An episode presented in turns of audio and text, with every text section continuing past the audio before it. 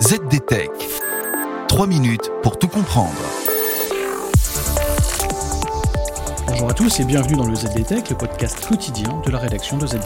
Je m'appelle Guillaume Sariès et aujourd'hui je vous explique pourquoi les mémoires SSD chauffent de plus en plus et pourquoi il va falloir les refroidir, quitte à y mettre des ventilateurs.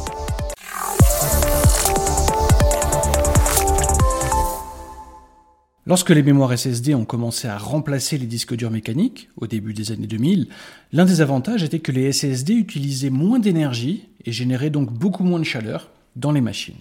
Mais désormais, les performances des SSD sont passées de taux de transfert de mégaoctets par seconde à 5 gigaoctets par seconde, voire plus.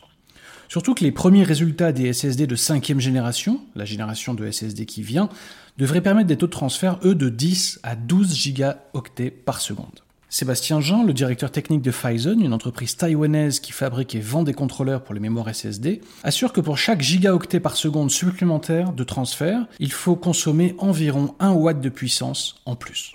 De quoi faire exploser la température des mémoires SSD en fonctionnement et nuire à leur performance. Mais alors pourquoi les SSD se mettent-ils à chauffer tout d'un coup? Eh bien à cause de leurs contrôleurs. Bah alors les contrôleurs, qu'est-ce que c'est? Eh bien le contrôleur, c'est une pièce placée à l'intérieur du SSD dont le but est de gérer tout ce qui entre et sort de la mémoire, c'est-à-dire de manager le flot de données échangées par les puces de stockage flash et le reste du PC. Et il s'avère que ces contrôleurs deviennent toujours plus complexes pour gérer l'augmentation de la densité des cellules NAND.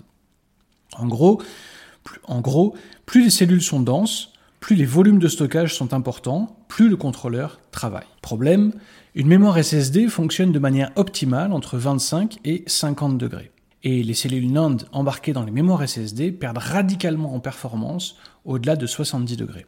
Vous savez que vous avez besoin d'un meilleur refroidissement lorsque les performances commencent à 7 gigaoctets par seconde et descendent soudainement à 500 mégas par seconde, explique Sébastien Jean. Lorsque vous constatez une cette chute rapide, il est probable que le SSD est passé alors en mode régulation thermique. Bien sûr, une des stratégies de l'industrie reste de toujours plus miniaturiser les éléments des mémoires SSD pour utiliser des tensions électriques plus faibles tout en déplaçant autant, voire plus de données. L'idée est de passer d'une finesse de gravure de 16 nanomètres à 7 nanomètres. Mais cela risque de ne pas être suffisant pour faire correctement fonctionner les futures générations de mémoire SSD. Et donc, pour continuer à faire fonctionner correctement les mémoires SSD, il va falloir les refroidir. Certains SSD PCIe 5.0, la nouvelle génération de SSD, devraient nécessiter pour fonctionner correctement d'être équipés donc de modules de refroidissement actifs. Il va donc falloir mettre de petits dissipateurs thermiques en métal autour des mémoires, voire bientôt des ventilateurs. Et voilà, normalement on a fait le tour du sujet. Pour en savoir plus, rendez-vous sur zdnet.fr et retrouvez tous les jours un nouvel épisode du ZDTech sur vos plateformes de podcast préférées. ZDTech.